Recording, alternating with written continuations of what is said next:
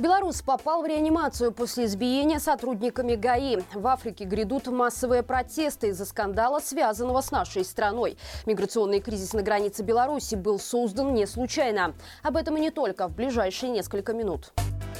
Белорус попал в реанимацию после того, как попытался снять на камеру действия сотрудников ГАИ. Инцидент произошел 9 марта в городе Березино, а его жертвой стал местный житель Владимир Пантюх. Он пытался зафиксировать проверку маршруток на автовокзале, которые проводили сотрудники дорожной службы. Им факт съемки не понравился, поэтому гаишники набросились на Владимира, избили его и повалили на землю. По информации правозащитников, через час после визита в отделение мужчина попал в реанимацию с инфарктом и следами побоев. Сами силовики пытаются выставить эту историю так, что это именно Пантюк стал зачинщиком драки, да еще и находился в нетрезвом виде. Однако на записи происшествия отчетливо видно, что Владимир ничем, кроме съемки на телефон, гаишников на применение силы не провоцировал. Сейчас он в больнице под конвоем. У него третья группа инвалидности. Пантюк перенес четыре инфаркта и три операции по шунтированию. По информации телеграм-канала «Беларусь головного мозга», Владимир воевал в Афганистане, где был дважды ранен и контужен. В Африке разразился очередной скандал касательно покупки в Беларуси крупной партии тракторов и другой сельскохозяйственной техники.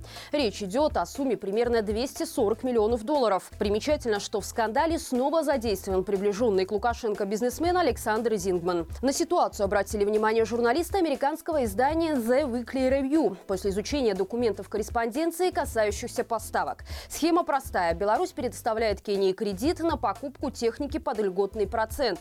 Кения перечисляет средства на счет дубайской компании, связанной с семьей нелегитимного и его приближенными. Средства остаются на счетах в Дубае в Беларусь не возвращаются. Известно, что именно через ОАЭ ранее Лукашенко неоднократно выводил деньги. Блогеры и молодежное движение в защиту демократии в Кении возмущены аферой с тракторами. В Кении проживает около 48 миллионов человек, и средняя зарплата в стране составляет около 200 долларов. Люди задаются вопросом, зачем им вообще столько тракторов. Они требуют отставки отставки президента страны, а на 20 марта были анонсированы массовые акции протеста. Премьер-министр Роман Головченко неожиданно признал, что западные санкции сильно бьют по белорусской экономике. В интервью государственному ТВ он сказал, что отрасли, попавшие под самые жесткие ограничения, продолжают испытывать определенные трудности. По его словам, прямое влияние санкций ощущают на себе 25% от белорусской экономики. Стоит отметить, что такая откровенность – дело не совсем обычное для белорусских чиновников. Тем более такого уровня, поэтому можно предположить, что ситуация в экономике действительно критическая политическая, раз об этом заговорили вслух. При этом Головченко заявил, что на самом деле все не так плохо, и режиму удалось посрамить западных аналитиков, которые обещали нашей экономике 20% падение. Однако следом премьер-министр признал, что ВВП Беларуси заметно просел, но опять обвинил в этом внешнее давление. Кроме того, по словам Головченко, существенно повысилась операционная прибыль у предприятий, и они смогли использовать лишние деньги для того, чтобы погасить существенную часть своей задолженности. Напомним, в 2022 году ВВП Беларуси снизился на 4,7%. А на этот год правительство уже запланировало рост на 3,8%. В Беларуси с 1 июня поднимут тарифы на электроэнергию, а также на отопление и подогрев воды. Последние вырастут почти на 13%. Поэтому, к примеру, в двухкомнатной квартире в Минске на 50 квадратов, в которой прописан один человек, за одну гигакалорию отопления сейчас нужно заплатить 22 рубля 28 копеек.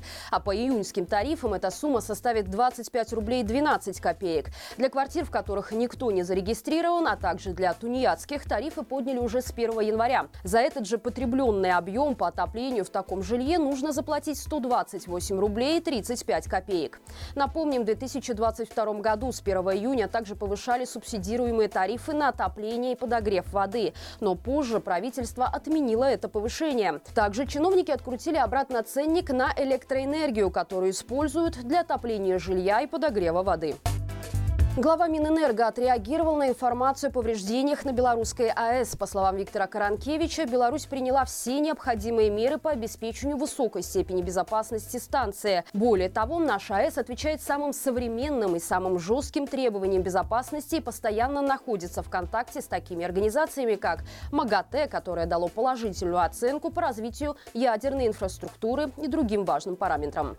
Все требования, которые предъявляются Беларуси как к стране новичку, осуществляют осуществляющему строительство атомного объекта, соблюдаются на самом высоком уровне, заявил Каранкевич. Напомним, литовские спецслужбы 9 марта опубликовали отчет об угрозах национальной безопасности со стороны Беларуси. Среди прочего, там утверждается, что наша страна утаила инциденты, которые произошли на БелАЭС в прошлом году и обнаруженные дефекты в системах реакторов. Миграционный кризис на границе Беларуси был создан не случайно. К такому выводу пришел премьер-министр Польши Матеуш Моровецкий. Политик назвал белорусское нападение на границу его страны прелюдией к российской агрессии против Украины. Он также назвал это попыткой подорвать сплоченность Европейского Союза, а также дестабилизировать Польшу, чтобы после нападения России на Украину она не была в состоянии принимать украинских беженцев. Моровецкий отметил, что этот план Лукашенко и Путина провалился. Хоть мигранты по-прежнему продолжают продолжают штурмовать ЕС, их количество заметно меньше, чем на пике миграционного кризиса. Польский политик также выразил обеспокоенность тем, что Кремль коррумпировал депутатов Европарламента. Он пообещал, что доказательства этому будут опубликованы уже в самое ближайшее время. Напомним, в конце прошлого года в Европейском Союзе разразился один из крупнейших коррупционных скандалов в его истории. Прокуратура Бельгии проинформировала, что следственный судья Брюсселя предъявил обвинение в принадлежности к преступной организации, отмывании денег денег и коррупции четырем лицам. Они арестованы, еще два неназванных человека оставлены им на свободе. И это все на сегодня, друзья. Напомним, что наш канал признан Беларуси экстремистским формированием, поэтому просим внимательно проявлять активность под нашими видео. Если вы еще находитесь в Беларуси, то репостов лучше избегать. Спасибо, что, несмотря ни на что, поддерживаете наш канал лайком и подпиской. Это помогает продвигать наши ролики в топ Ютуба. До встречи завтра и живи Беларусь!